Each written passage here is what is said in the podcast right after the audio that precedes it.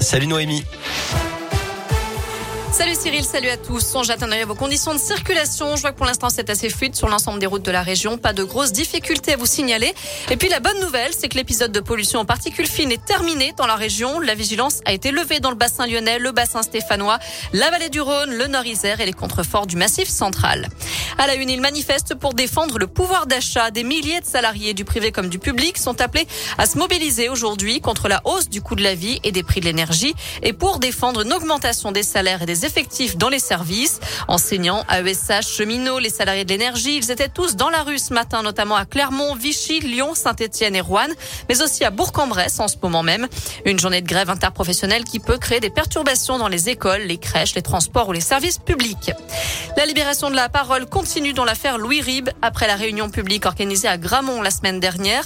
Neuf nouvelles victimes d'agressions sexuelles se sont fait connaître. D'après le progrès, elles ont contacté la cellule d'accueil et d'écoute au sein du diocèse de Notez que les œuvres du prêtre décédé en 94 ont été retirées à Gramont, d'où il était originaire.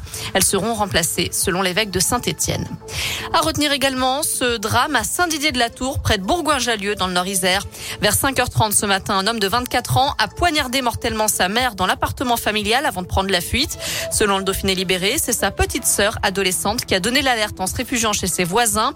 Une fois sur place, les gendarmes n'ont pu que constater le décès de la victime âgée de 45 ans. Le jeune homme a été retrouvé errant dans les rues du village. En bref, la natalité est en hausse dans le Puy-de-Dôme. 6766 bébés sont nés l'année dernière dans le département. C'est 273 de plus qu'en 2020. Un taux qui est presque revenu au niveau de 2019 d'après la montagne. Ce jeudi marque le coup d'envoi de la primaire populaire, un vote pour désigner un seul candidat à gauche pour la présidentielle. Mais cette primaire est boudée par la quasi-totalité des candidats. Seule Christiane Taubira, pour l'instant, a accepté de reconnaître les résultats de ce scrutin en ligne qui se déroule jusqu'à dimanche. Les organisateurs revendiquent plus de 460 000 inscrits. Et puis c'est à partir d'aujourd'hui que les candidats à l'élection présidentielle peuvent officiellement recevoir les parrainages nécessaires à leur candidature. Il en faut 500 d'ici au 4 mars. 42 000 élus peuvent donner leur signature. Enfin, les porte-drapeaux de l'équipe de France aux Jeux Olympiques de Pékin ont été désignés. Ce sont les skieurs Tessa Worley et Kevin Roland qui défileront en tête de la délégation tricolore lors de la cérémonie d'ouverture le 4 février prochain. Et pour les Jeux paralympiques, c'est le fondeur Benjamin Davier qui a été désigné porte-drapeau, fondeur de la région.